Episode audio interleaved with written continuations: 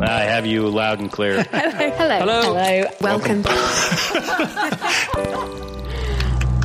Science. And that is to say, Physics, medicine, nature, or Space. Time. The brain.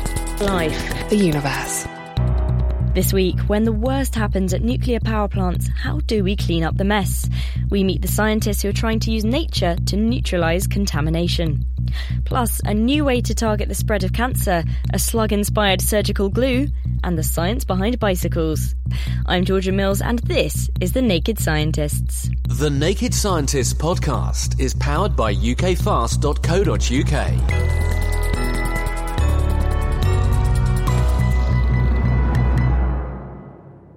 First up, a look at the top science headlines. And there's been some promising research regarding cancer this week. The main cause of death for cancer sufferers isn't actually the original tumour. Instead, it's caused when cells from the tumour break off and spread around the body. This process, known as metastasis, makes cancer much harder to treat. If you could pinpoint this process in the body with a kind of biological flag, you could then gear treatment towards the tumours without damaging the rest of the body. This sounds simple enough, but has proven almost impossible as different tumours behave in such different ways. But now, a team at the University of California, Irvine may have found such a flag, which, in mice at least, allowed for a targeted attack on multiple tumours at once. I spoke to Dr. Justine Alford, Senior Science Information Officer at Cancer Research UK, who wasn't involved in the study, about the research. Tumours are incredibly diverse, not just in one person, but also across people with different cancer types. We know that they are got a huge amount of variety in the genes that they have, the faulty genes that they have, and also the molecules that they produce. So, in order to try and make medicine more personal, more targeted, to try and reduce the side effects and not attack healthy cells, it's really important to try and home in on features that are specific to the cancer itself. But that's really tricky when cancers are so diverse and are producing so many different molecules and flags. It can become really tricky to try and home in on something and to try and find something that is found not only in all the tumor cells in one person's cancer, but across different people's cancer as well. So, what's this new idea then to, to try and tackle this? So, there are already some cells in the body which can naturally home in on a feature which is found around tumours. Now, the surrounding around cells is called the matrix, and scientists have found that in some tumours, the environment around the tumour becomes more rigid, it becomes stiffer. And that stiffness actually promotes the cancer and helps it spread and get worse around the body. But there are actually some cells in our body which can naturally already detect this stiffness and then use that to then become a more specialized type of cell. These are called mesenchymal stem cells. So these are kind of like a like a blank slate cell that don't yet have their identity and they can use this stiffness to work out where they are in the body and then how they should respond to this to these cues. So the scientists then used this knowledge to their advantage and they developed a new type of cell based on these mesenchymal stem cells which not only specifically can pick up this stiffness but also respond to it and then make a molecule which then activates a chemotherapy drug. So they've developed a really specific targeted system so that it only targets the tumor rather than giving the drug throughout the body, which can cause more side effects. Right, so there's this blank slate cell which recognize the environment that you find around tumors and then when it finds this environment it actually changes and can be engineered to change into something useful for fighting cancer. Exactly. So what they've done, it's really quite clever. They've they've tweaked these cells so that they make a molecule which chops up a pre-drug. So the scientists will give a drug that needs to be modified to turn into a chemotherapy that then can kill the cancer cells. So it's a two-part system. The cells themselves produce this molecule and then the scientists can give the drug, the pre-drug, and then when that arrives at the tumor, this molecule that the cells are making will modify that that molecule and then turn it into the chemotherapy drug, which then directly attacks the tumor right at the site where it hurts. And have they tested this? Does it work? They've tested this so far in mice, so it's all it's all early preclinical work, but so far the results have been encouraging. So they were looking at mice with breast cancer, and in these mice they found that these cells not only homed in specifically to the to the primary tumor, to the tumor in the breast, but they also homed in to the tumor that had spread to the lungs, and it killed these tumor cells and caused them to shrink. Okay, so they've had promising results in these mice, but how how encouraging would you say this is, and how important is this in in, in the grand scheme of things? Now, this process of spreading is called metastasis, and unfortunately, when that happens, it makes the tumor much more difficult to treat. At the moment, we don't have any treatments that can specifically target metastasis, and, and that is a huge problem since cancer spread is, is responsible for the majority of, of cancer deaths. So we desperately do need to find new ways to target this and to stop it from happening. Whether or not this will actually translate into something useful in the clinic, we just don't know. It's definitely promising and really encouraging, but at this stage, it is very early and it is experimental. So they will need to do lots more research. But the promising thing is, is that scientists have already used this kind of stem cell in clinical trials before, and they have shown to be safe in people.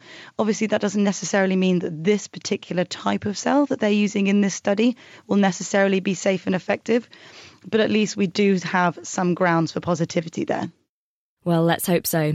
That was Dr. Justine Alford of Cancer Research UK, and the work we were discussing was published in Science Translational Medicine. Now, if you're having an operation or need a wound closing, you may be given a medical glue in order to help you mend. But according to research out this week, current glues have some major limitations. For example, some don't do well with wet surfaces, and others can't hold their grip when the body moves. So, what can be done to improve these properties? Well, this week, Harvard University have announced a type of glue that's stronger and better able to cope with wet and dynamic conditions.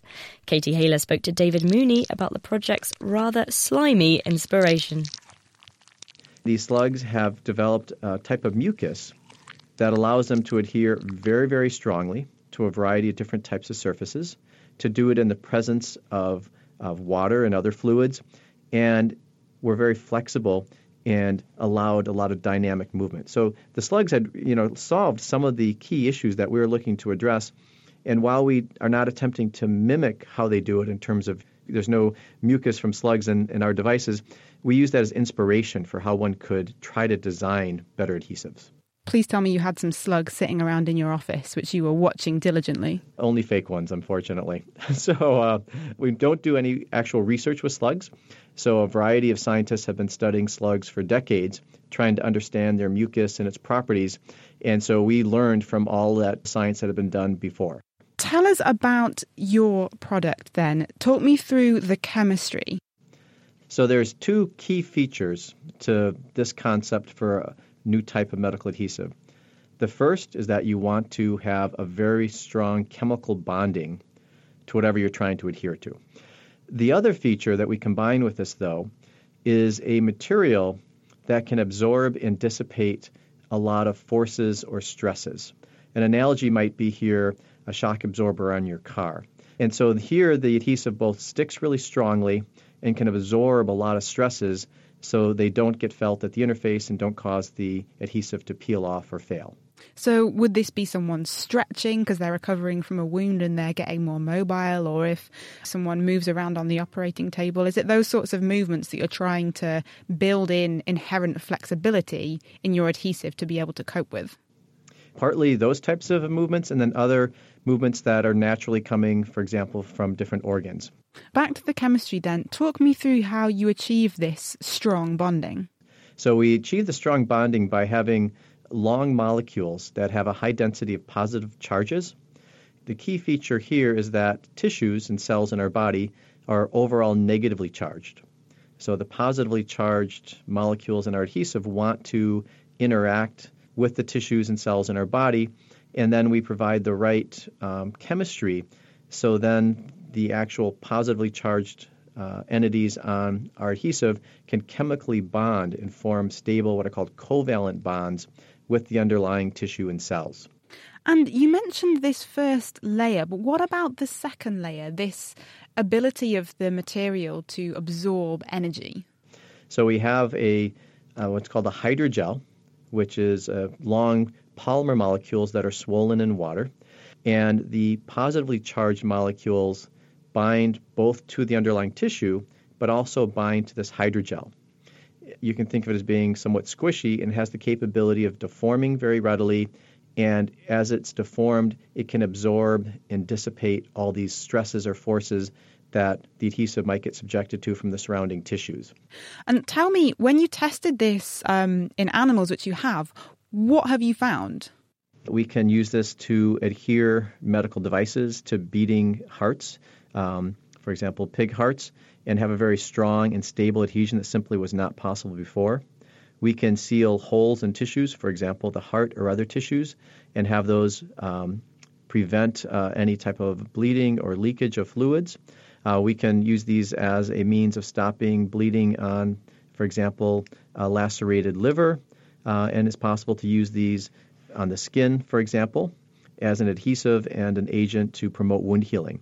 Why do you think this new product is important? In what ways is it important for surgery? One is it enables new capabilities that we simply did not have before. For example, if we have a device we want to put on uh, the beating heart, um, the current adhesives simply don't allow you to stably adhere this type of device. And then we can also achieve some of the similar functions of the current adhesives, but do much better. Some mollusk inspired medicine there. That was Katie Haylor musing over mucus with Dave Mooney from Harvard University. And that research is out this week in Science. You're listening to The Naked Scientist with me, Georgia Mills. Still to come, a look at the science of bicycles and why there's a little bit of Dr. Dolittle in all of us. Before that, though, it's time to bust some myths. This week, Kat Arney's holding her nose in search of the truth behind this whiffy bit of science. Asparagus. It's a perfect time to grab some of those homegrown, tasty green spears. But for some people, their enjoyment of the veg is somewhat tempered by an unpleasant side effect and that's stinky wee. It's maybe best described as a fetid, sulphurous smell akin to bad breath or a particularly noxious fart, and it can turn up within an hour or less of eating asparagus. But because only a proportion of the population can smell the stuff, it's usually assumed that only those people make it. But the truth is actually a lot more complicated. The first scientist to turn their mind, or rather their nose, towards the problem was Polish chemist and Dr. Marceli Nencki. He identified the source of the smell as a sulfur containing chemical called methyl mercaptan, also known as methanethiol. Given that some people make the stinky chemicals after eating asparagus and others don't, it was thought that this was the deciding key factor. In the 1950s, researchers studied families of stinky weed producers and non stinkers, concluding that the ability to make methylmercaptan from asparagus is linked to one single gene, as yet unidentified, which presumably breaks down the asparagus chemicals into the smelly ones. A larger study in the 1980s also confirmed the finding. It seems to come down to one gene. You either inherit two stinky versions, one from mum and one from dad, two non stinky versions, or one of each, in which case you're still a stinker. But it's not quite as simple as that. It turns out that not only do you have to make the noxious chemicals in your wee, you also have to be able to smell them too. Like the ability to metabolize methylmercaptan from asparagus, the ability to actually detect the smell of the stuff is also genetic. But in this case, there's more than one gene involved. A large scale genomic study by US researcher Lorelei Mucci and her team revealed more than 800 locations in the genome that are linked to the ability to smell methylmercaptan. Their results were published in the Christmas 2016 edition of the British Medical Journal, never the most serious edition of the normally staid publication, with the title Sniffing Out Significant P Values genome wide association of asparagus anosmia, and the suggestion that future replication studies are necessary before considering targeted therapies to help anosmic people discover what they're missing. As a non smeller myself, all I can say is I'll pass. So, to be an asparagus wee smeller, you need to have the crucial combination of having the genetic variations to make methyl mercaptan, along with the right variations to detect it. This does mean that there's a potential for a mismatch, which could make for some awkward domestic bathroom experiences if you're an unwitting producer while your partner is a sensitive smeller. Kat Arney there. And if you think you smelled a rat with any commonly touted science, do get in touch. You can tweet at Naked Scientists or the email address to use is chris at thenakedscientist.com. Now, this week marks five years since the Olympic Games kicked off in London, during which the cycling team won a total of eight gold medals. And British riders are still going strong, as demonstrated by Chris Froome's victory in the Tour de France for the third time in a row. But it's not all down to the riders. There's some serious science going on behind the scenes, as Tom Crawford has been finding out. First, though, a flashback to five years ago. Round the banking for one final time. I think he's going to do it. Chris Hoy claims the gold medal. What a moment in British Olympic history. A record sixth gold medal here now at London 2012. Get on your feet for the night of cycling. Sir Chris Hoy is in uncharted waters now. It still gives me goosebumps, even now. Not content with just reminiscing, I went along to this summer's Royal Society exhibition to meet Professor Stuart Burgess. He's an engineer who worked on the actual bikes used in the 2012 Games, and he had one to show me. It's a track bike for going around the velodrome. The bike can go up to 50 miles per hour, uh, so it's highly optimized for speed throughout the whole bike. And at Bristol University, we've worked on the chain drive that's the chain, sprocket, and front chain wheel to reduce the losses in the drive, to maximize the efficiency as much as possible, to help the bike go as fast as possible. So, this is a case of British cycling recruiting academics like yourself to be like, guys, could you please help us go faster using science? Yeah, cycling is a really interesting sport because the bicycle has to suit the rider. It's not like javelin or shot put where everyone has the same equipment. And therefore, there's a lot of engineering science that goes into the bike. And when a team like Team GB win a medal, it's, it's not just the riders. I mean, they are the most important part, but it's also a reflection on the design of the bike as well. And what kind of things then would be incorporated into a bike design for just in general in terms of going faster and also in terms of a specific rider? Well, the aerodynamics are the most important factor for a bike. You know, when a bike's going 50 miles an hour, the aerodynamics of, of, the rider are very important, so he leans right down. His clothing equipment is really important. They wear those skin tight suits. But also, the transmission is important. Even though the chain and the sprockets are a small part of the whole system, it's important to minimize the losses in those components. And so at Bristol University, we've done a lot of testing, testing of all kinds of lubricants, coatings, materials, uh, sprockets to see which ones are the most smooth and, and the most efficient. So I'm a mathematician, and I noticed you have a lovely looking equation on your display here. So could we possibly just go and have a quick look and you talk me a little bit through that? Basically, we've got the drag equation for a bicycle. So on the one side, you have the power output of the rider, which is pretty phenomenal for these Olympic riders. And on the right hand side, you have the various contributions to drag. So you have the aerodynamic drag, you also have the rolling resistance of the tyres, you also have an acceleration term, but you also have an efficiency term for the efficiency of the transmission. And the reason for having that equation up there is to show the general public that engineers use maths and science to design a faster bike because when you look at the equation, you can then see which are the important parameters. You see that mass is an important parameter, drag coefficient is an important parameter, the rolling resistance of the tyres is an important parameter. So an engineer looks at those and then says, well, I need to minimize certain parameters like the mass and the drag coefficient, and I need to maximize certain parameters like the transmission efficiency. So maths is very important to an engineer. And just when you said the power output is phenomenal for a, an Olympic rider, could you give me a comparison or some idea of just how powerful these athletes are?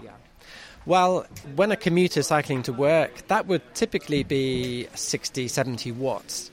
But when some of these sprinters are going around the track, sometimes it can be one and a half kilowatts of power. So it's an incredible amount of power.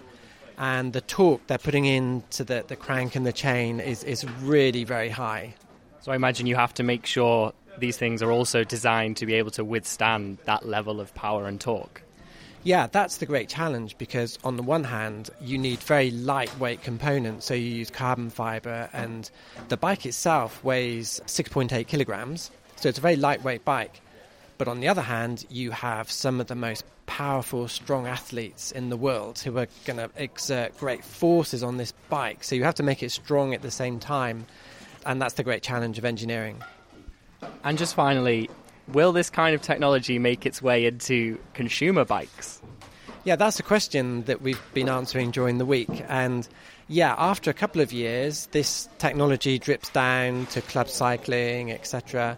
But not only that, we're hoping we can spin off some of the technology onto other chain drives in factories to make factories more efficient. So it's not just about the Olympics. We want this to have a benefit for society. A great example of science and sport working hand in hand. Professor Stuart Burgess was speaking to Tom Crawford. Now, watching sport may put your emotions through the mill, but understanding other people's emotions plays a fundamental part in our ability to communicate. But does this extend to animals as well? If you heard this, would you know this tree frog was in distress? How about this black capped chickadee? Well, a study from the Planck Institute in the Netherlands suggests our ability to sound out stress across animals is biologically rooted in all of us. Their findings indicate that humans mainly rely on specific tones that can indicate agitation, called emotional arousal. Lead author Piera Filippi explained to Izzy Clark how it works. The emotional arousal is the level of responsiveness to external stimulation. This might range from uh, very uh, subdued to highly excited. So, for instance, right now you hear my voice, it's quite relaxed, there are no dangers around, you might infer it from my voice. But if I start talking in a more agitated way, uh, you might infer that maybe there's something around me that is disturbing me. And this is something that is quite clear from, we can infer from the voice uh, of humans as well as of other animals, it turns out. How did you investigate this? So there were basically two main questions. Uh, the first question was uh, simply whether humans are able to recognize levels of uh, emotional intensity or arousal in uh, animal calls or animal vocalizations. And if so, we wanted to see whether that is a, a biologically rooted ability, an, an instinct, so to speak, or whether it's uh, driven by the cultural background or by the language that the given human speaks. Maybe there are some language speakers that are more sensitive to sound modulation than other language speakers. We included three different groups. So we had native speakers of English, of German, and Mandarin, which is a tonal language. And it turned out that across all of these languages, humans perform equally good in recognizing the emotional intensity in animal vocalizations. So this suggests uh, that this is an ability that is actually biologically universal. So it doesn't on the given language that humans speak. To test this, Piera and the team played two calls from a range of animals. One of the sounds displayed a high level of emotional arousal, say when an animal was agitated, and another when it was calmer, with a low level of emotional arousal. All the participants had to do was choose which of the two sounds was the agitated signal. So I found that humans are actually particularly good in recognizing emotional, higher level of emotional intensity in uh, animal vocalizations. And to do so, they rely on uh, certain acoustic features in the calls, particularly on the acoustic features that are related to the tone of voice and this applies across all of the species we included in our study. So, tone of voice, the way we modulate our voice, is crucial in expressing emotions, and in that is crucial in perceiving, in recognizing the emotional content across all of these species. And these species span from little frogs, alligators, up to Barbary macaques and humans. The reason why we're able to recognize these signals is still being explored, with further research looking into frequencies of these noises and whether it might even work in reverse. Can animals actually recognize when humans are agitated? And looking to the future, these findings could help improve artificial intelligence. This finding can be applied in progressing technology for emotional uh, expression and recognition in something that actually sounds quite cold, so to speak, which is artificial speech, right? Speech that is synthesized artificially. So I think that it would be a good idea to integrate what we know from findings on actual animal vocalizations that are emotional and apply that to emotional expression in synthesized speech. Izzy Clark speaking there with Piera Filippi, and her work was published in the Proceedings of the Royal Society B earlier this week.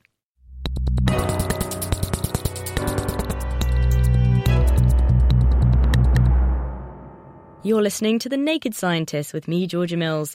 And now it's time to dive into the main topic of this week's show. And to take you on from here, it's Greer Jackson. In March 2011, a major earthquake off the coast of Japan sent a 15 metre high tsunami surging into the nuclear power facility at Fukushima, disabling the power supplies and cooling systems. Three reactors rapidly went into meltdown, and subsequent explosions released significant quantities of radioactive material into the water and atmosphere, enough to be graded a level 7 on the International Nuclear and Radiological Event Scale. There is no level 8. This is as bad as it gets. This wasn't the first accident of its kind, and sadly, it won't be the last. Thankfully, science can help with the aftermath. I'm Greer Jackson, and in this programme, I'm finding out about new breakthroughs to help clean up when nuclear disasters strike. Like Fukushima, the Chernobyl nuclear power station in Ukraine, part of the former Soviet Union, also went into meltdown in 1986, and it too got a grade 7 on the International Nuclear and Radiological Event Scale. An explosion caused a nine day long fire to eject radioactive material into the atmosphere, and over 30 years on, experts still can't agree on how many it killed. What we do know is that two people died immediately as a result of the blast, and another 29 died in hospital over the next few days. The harder bit is quantifying the long term effects. A paper in the Journal of International Cancer predicts that by 2065, 41,000 people will have died of cancer.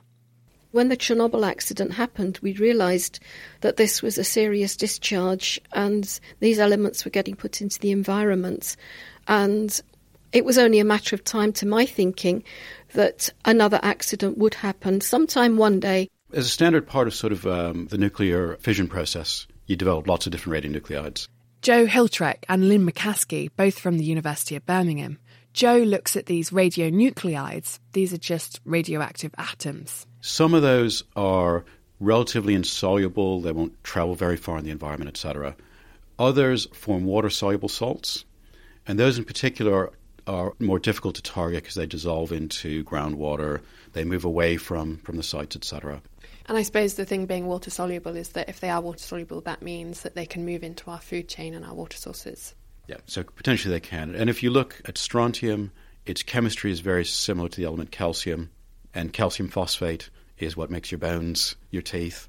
So if your body ingests strontium, there's a chance that that can then get into your, your bones and things.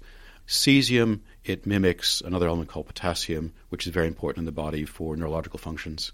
So these sorts of, of elements, if they get into your body, will, will cause you health problems, serious health problems. When Joe says serious health problems, he means cancer. After Fukushima, many governments cut back on their nuclear program, but five years later, it seems as though nuclear is back on the agenda because of its status as one of the few reliable and low carbon power sources.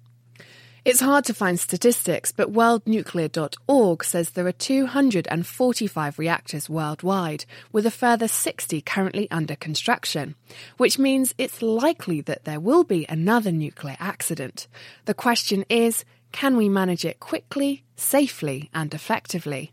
That's the question I'm hoping to answer today. First, though, back to Chernobyl. Oh, my name is Irina Mikhenko. Irina Mahenko was living in what was then the Ukrainian Soviet Socialist Republic and remembers that Chernobyl nuclear facility was a big deal back then, a huge source of national pride, and as a result, it attracted lots of young people to work there. Chernobyl station was really, um, at that time, state of the art. It was uh, very exciting to work uh, on an atomic station which will provide electricity, energy for huge territories. The city was very young, there were a lot of young kids, and it was nice. Until the 26th of April 1986. What can I say? When it happened, it was really something uh, nobody could expect. Irina was around 100 kilometres away and on maternity leave with her little daughter. That may sound far away, but actually, in two days, the radiation had travelled a thousand kilometres and set off alarms in another nuclear power plant in Sweden. A thousand kilometres. This was actually what forced the Soviet Union to publicly admit there had been an explosion. On the 28th of April at 9 pm, a news programme read the following statement. There has been an accident at the Chernobyl nuclear power plant. One of the nuclear reactors was damaged. The effects of the accident are being remedied. Assistance has been provided for any affected people. An investigative commission has been set up. As you can tell, there was very little information about what was going on. And remember, the internet wasn't around, and nobody knew what to do or what the risks were. Uh, we didn't know anything about scale. We just understand, okay, it's radiation, something dangerous, it's something you will not see, sniff, or experience in any way. Uh, but at the same time, it's not harmless. Uh, so definitely the only solution is to get out of the contaminated zone. But uh, the explosion was so big and impact was so big, so it was not realistic for everybody. And Irina's brother and sister in law were one of the young graduates who had moved to this site of national pride to work on Chernobyl power plant. As I remember my sister in law telling me, they were happily wandering around the Pripyat. They went on their business, shopping, etc. And after uh, they were informed that evacuation will happen, they just packed their things, two backpacks. And it was so funny. And my sister in law said, You know what? When we came, we had two backpacks, and that's all. And now, several years on, I have the same two backpacks on and two children. to me, and that's it. If we are going the same way. Did they expect to be able to return and go back and continue yeah. their lives? At first, they thought everything will be sorted within a couple of weeks or so, but it turned out uh, the scale of disaster was too huge, so they were not allowed to come back I mean, I now you can people can go back, and it's a bit of a tourist destination to learn a bit more about it. I wonder, have you ever been back or considered going back? I've never been back, but uh, my family they went back. It was, I think, several years ago. They back they took a lot of pictures. They went to their mm, house, to their flat, and all dilapidated and ruined. A lot of streets are covered with uh, growth, so it's ghost town effectively. Uh, they find it distressing. People who didn't really get enough help, and definitely later on, the health problem develops. It's not that immediate uh, those who got um, radio disease, etc., etc., they were helped immediately. But those who didn't get acute poisoning were really neglect- neglected. Uh, unfortunately, to see the scale, you need time. You need time because a lot of these things develop slowly, develops not that explicitly. It builds up. It's really scary. Um, my family, they are under medical surveillance for all these 30 years. Once a year, they have to go to the clinic. Mm.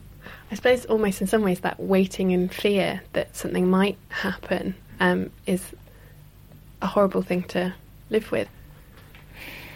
Uh, yes, but in reality, we humans somehow adapt to the situation.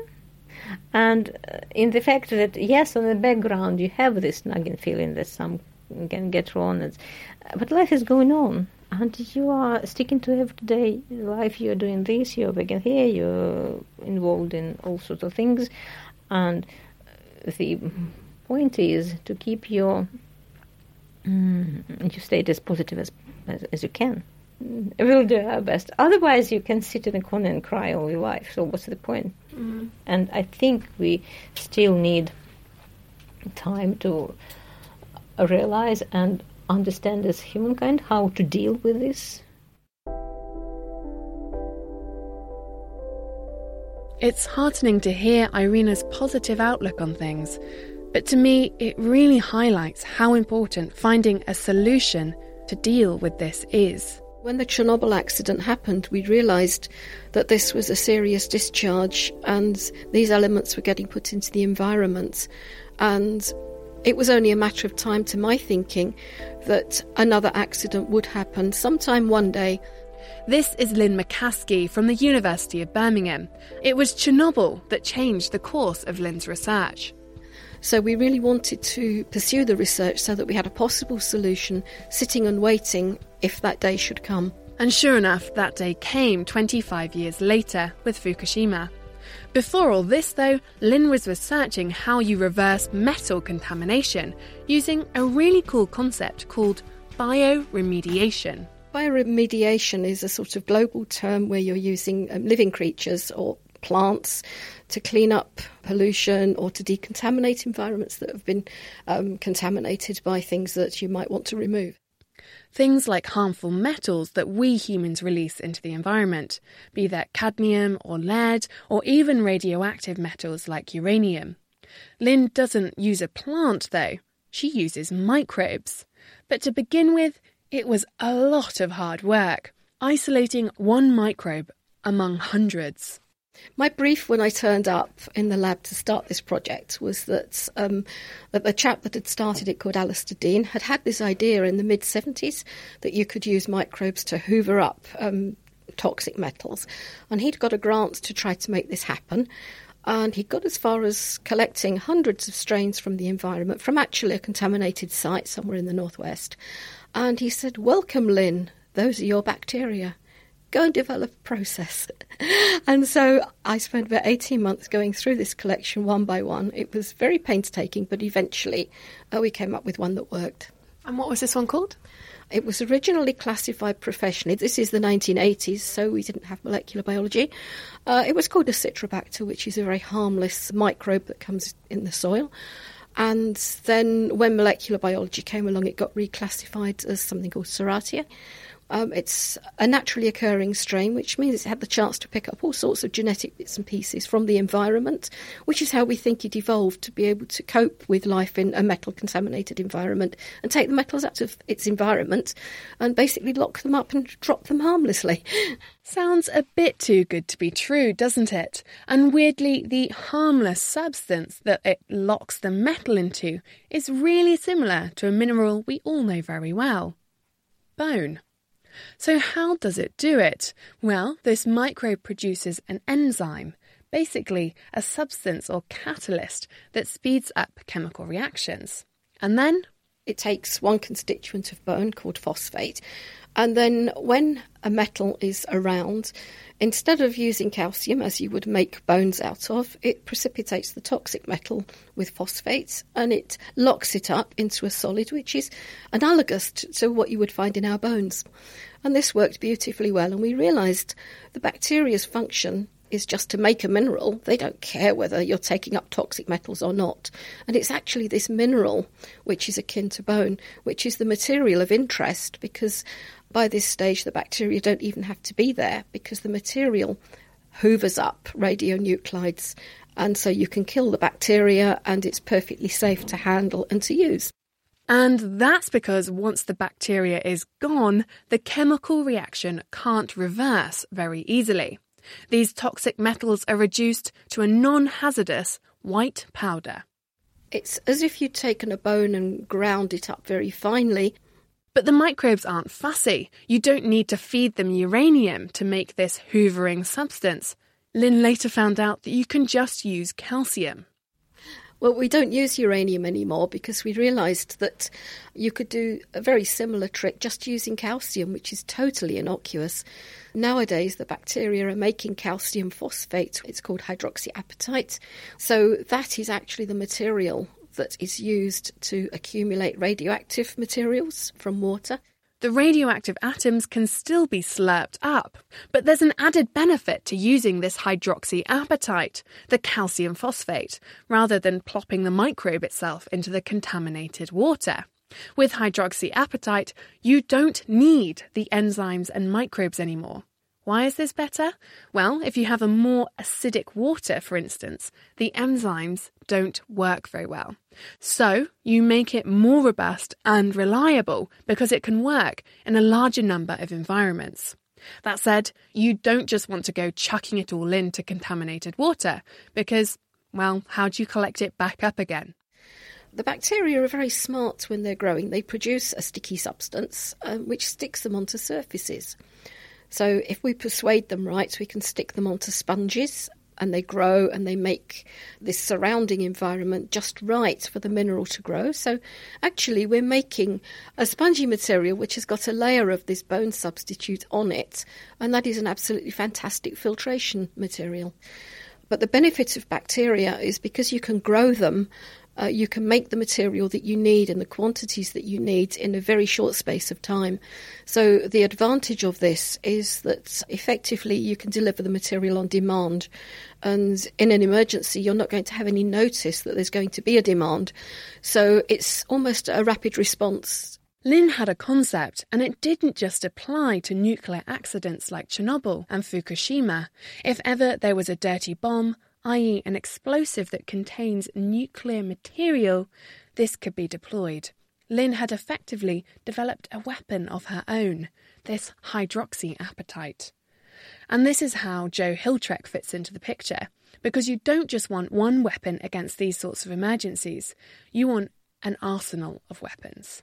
If we have a library of materials, then obviously we, we have much greater confidence that we can clean up not only the existing waste, but should there be another accident, we can deploy materials right away.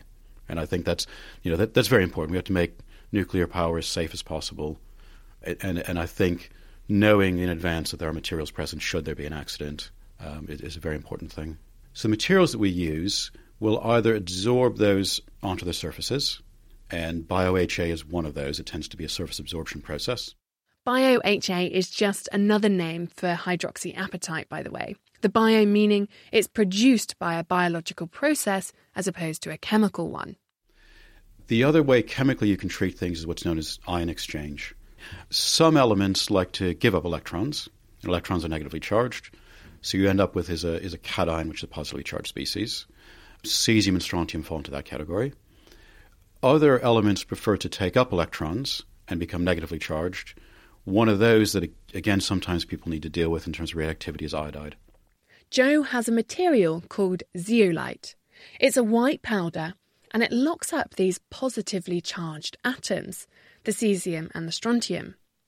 Cesium and strontium are positively charged because they have more protons than electrons. Electrons are the negatively charged ones that whiz around the nucleus of the atom. And in the nucleus are the protons, which are positively charged, and the neutrons, which, as the name might suggest, are neutral. What Joe's zeolite does is it shares its electrons with the cesium and strontium, causing them to bind together. But that's not all. We attach small iron oxide particles to it. That provides the magnetism then. You want magnetism because this exchange is reversible. It's not stable, and therefore the cesium and strontium can be re released from the zeolite. However, if you magnetize the particle, you can then separate the radioactive material from the water. How? Well, you pump the water through a tube that had very strong magnets around the outside. They'll attract the particles, and you just have pure water going through. Uh, the other thing you could do in theory, although in practice I'm not sure how you'd do this, is to sort of drag a magnet through to collect the particles afterwards. That I think is a wonderful concept, but I'm not an expert on magnetism. I don't know how strong of magnets you'd need to be able to do that. But ultimately, that would be the, the most wonderful thing, wouldn't it? That you just disperse these in a harbor, and then you drag a magnet through, all the particles with the radioactivity just get taken onto your magnet. So once you've managed to get these soluble species out of the water column, out of whatever's contaminated, what happens next to that? Because I imagine you don't really want that around kicking around for much longer either out in the open. Exactly. So the traditional route is to put it in a steel drum and put in a lot of cement. Okay. The cement will both give you a, a non-soluble barrier, if you like, plus it's in a steel drum. So that's considered at least a one method of sort of long-term storage. A downside of that is you've increased the volume of your, your waste now because you're, I don't know the exact ratio, but it might be one part zeolite to 10 parts cement, say. So you've multiplied up the amount of waste you have to worry about for the longer term. Um, another thing you can think about is to thermally break down your material into something that's got a, a higher density, so there's less of it, that better chemically bonds the species within it. So we also have projects that are involved in making uh, materials that we know in a one-step thermal process will go straight from a uh, an ion exchanger to take things out of water into a very dense ceramic waste form, which can then be put straight into uh, storage. And so, rather than increasing the volume through putting in cement, you decrease the volume by thermally collapsing it into a more dense material. Because I suppose ultimately you still have a waste product that you still need to bury. I mean, how mm. far away are we from perhaps creating something that we could just dump in landfill rather than having to find these storage facilities? I think you're always going to need special storage facilities for those materials that have been used to take up cesium and strontium. The radionuclides themselves have about a 30 year half life. And so the half life is the time it takes for the radioactivity to decrease by half.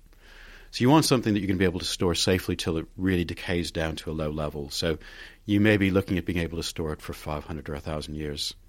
You won't want to do that in your normal landfill. So there has to be some sort of safe storage for that sort of time scale. And that gets into the area of, of what's usually called a geological disposal facility, a GDF. And that's something that the UK is still debating, I think. Lynne and Joe have these materials, this zeolite and this hydroxyapatite. And they worked well in theory, but that's not good enough. You need to be able to demonstrate it works in a real emergency. They had been working with Japanese institutions as part of their funding with the BBSRC, and that was for 10 years or so.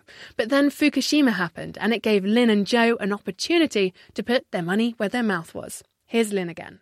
Well, we all saw what happened on, on the TV, and we were all horrified by it. So there was, was a tsunami. Um, there was an immediate problem with contamination, and the problem with contamination is continuing. Um, the, the Japanese engineers, as I understand it, have built a wall of ice around the plant to, to stop water going backwards and forwards. But there is an enduring problem of uh, residual contamination including around the plant and also in the harbour water. And what were the elements of concern? Mainly cesium and strontium, um, which have half lives of about 29 years. So, left to their own devices, they would decay away to, um, to low levels, but obviously it would take a long time to decay to, to safe levels, and they need to be treating it if they possibly can. And that's where Lynne and her team came in. Well, my colleague Stephanie Handley Sadu went out to Japan to, to try to develop the, the technology out there in their laboratories. For practical reasons, it was quite difficult to actually get access to the site, to the to the actual um, seawater. So uh, we did some tests with some Japanese seawater away from the actual site, but in the in that general region and uh, we put our own source of strontium in there that wasn't radioactive, so it was perfectly safe to handle, and did the tests with that. So it was it was a surrogate system basically. They needed to be able to show that their hydroxyapatite worked in this particular water, not the sterile water they'd been using in the lab, but salty Japanese seawater. Now, interestingly, hydroxyapatite is found on the commercial market already. What's different about Lynne's is that it's made by microbes, a biological process. All the other stuff is made in a very different way, via chemical reactions. Surprisingly, though, Lynne's worked, and the commercially available stuff didn't. Nature just does it better. Lynne doesn't know why, and this is something she's still investigating the biological preparation has got some some feature about it that makes it better able to perform in seawater. Did that then enable you to help with the clear up at Fukushima? Um, well, work is still ongoing, obviously. Having having done these preliminary tests, um, we're now making a report back to the sponsors. We also did some work on some groundwater contaminating underneath a European nuclear facility, uh, which is quite heavily contaminated with strontium. And the biological material removed that. That was that was real radioactive strontium 90 from a real groundwater uh, that was contaminated, and, and that was cleaned up as well and the residual radioactivity was, was down to background levels. So we're very pleased with the outcome of this particular project because it's shown that there's certainly feasibility there for future cleanup. It sounds very promising. It's very promising indeed, and we're well pleased with it. And uh, we're continuing to work with the Japanese team, obviously, to see if we can take it forward now. Because the next step is to make more quantities of the material and actually get it out there for real life testing in the field. Wow, okay. And when do you think that might happen? Um, certainly over the next few years. Obviously, a problem like this is not going to go away, but it needs to be cleaned up as quickly as possible. So now that we have these tools, your hydroxyapatite and Joe's zeolite as well, do you think that's enough to assure people to move forward as we head in a, possibly in a nuclear direction? I hope so. I hope so because obviously now um, end of life of, of a reactor and cleaning up and decommissioning are very much um, in the forefront of people's thinking. You can't just walk away at the end. You know, you have to factor in the costs of decommissioning. And so every technology that's available enables people to make predictions as to the likely scale of the cleanup problem and the cost at the end of the reactor's life. And Joe agrees these materials could help nuclear power become less of a daunting prospect because you can clean up accidents, but also get rid of all this legacy waste. Yeah, I, I think so. I, I think if you can give an honest and realistic assessment that should there be another accident like Fukushima, you are better prepared. That helps to reassure people that that because uh, in, in, terms of nuclear power, it is of course one of the real worries is that you know radionuclides get into the environment, might get into the food chain, um, cause cancers down the road. That's that sort of thing. It you know it's realistic. People have to think about that. But the more we can do in advance to mitigate those effects, I think that's an important aspect of, of new nuclear build and reassuring the population and reassuring ourselves that you know we are doing things that will help prevent problems should there be another accident. Ultimately, we wouldn't want an accident in the first place. But here, your technology has some other implications in terms of decommissioning and closing down power plants. Yes, whenever a power plant is closed down, you have storage ponds, you have contaminated um, plant, etc. that you have to decommission. And again, one of the aspects of that will be to potentially wash the materials and wash the radionuclides off, or to clean up all the water, etc. And again, you could deploy our materials for, the, for that. And the other aspect as well is, is should there be something like a terrorist dirty bomb? You know, our materials, if they're ready to be deployed, should there be something like that, I think is another important aspect. And in fact, the first co funded project that Lynne and I had was aimed very much at that. Could we make a very portable system that could be deployed should there be a dirty bomb and you have a relatively small area contaminated, but you want to quickly decommission it and then get rid, rid of the radionuclides? What you'd like is to be able to say, now we've got materials that you can deploy here on a mobile plant. I would like to hope it would never come to having to clean up after a dirty bomb. But a portable decontaminating machine, my brain is imagining a fire truck, except instead of blasting water, it would blast out zeolite and hydroxyapatite. I think that we're, we're aiming to make real impact. And as a scientist, it's, you know, it, it's wonderful to do basic research and to take knowledge forward and to make new materials. But it's also really rewarding to think I'm actually doing something that's going to help in a very important problem. And I think, you know, cleaning up nuclear waste and legacy waste and being prepared for accident prevention is putting something back into society from my training. And every scientist, to, to a greater or less extent, feels they want to do something that can help society. But at the same time, obviously, I'm very sorry that the testing of this technology has come about as a result of unhappy situations that have obviously affected a lot of people adversely. But if it hadn't been for the opportunity to test it, then it would have sat on the shelf untested. And then, if it were needed one day in another circumstance, we wouldn't be so confident because we wouldn't have had the chance to develop it to the stage where it is. A bit of a double edged sword, then. It's amazing to think that a microbe could solve one of the fundamental concerns with nuclear power the risk of an accident. Because as we move forward, we need low carbon energy sources that we can rely on, come wind or shine. And that means as we build more nuclear facilities, the risk of an accident goes up. Admittedly, there's still work to be done to prove that Lynne and Joe's materials work outside the lab, and we probably need a larger arsenal of tools so that they work in all conditions, whether that's water that's acidic or alkaline or even salty. But is it enough to put us at ease when building new nuclear power plants? I guess that's for you to decide.